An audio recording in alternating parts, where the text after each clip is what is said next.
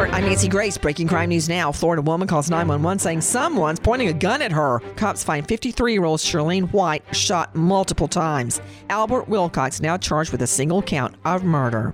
Former North Carolina Police Chief William Spivey reported missing after he goes fishing and never comes home. He was also supposed to show up in court to face dozens of embezzling and drug charges. Police get a tip Spivey's hiding at his aunt's house.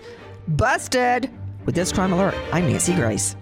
So the dream was to build your very own law practice, be your own boss, call all the shots. But have things like billing, HR, timekeeping, and all the other management stuff turned your dream into a nightmare? Take charge of your practice with Lexicon. We're the intersection of practice management software and legal support services for your firm. You'll get more billable and livable hours back. Lexicon marks the spot for all your practice management needs. Visit lexiconservices.com/intersection to get the whole story or schedule a demo.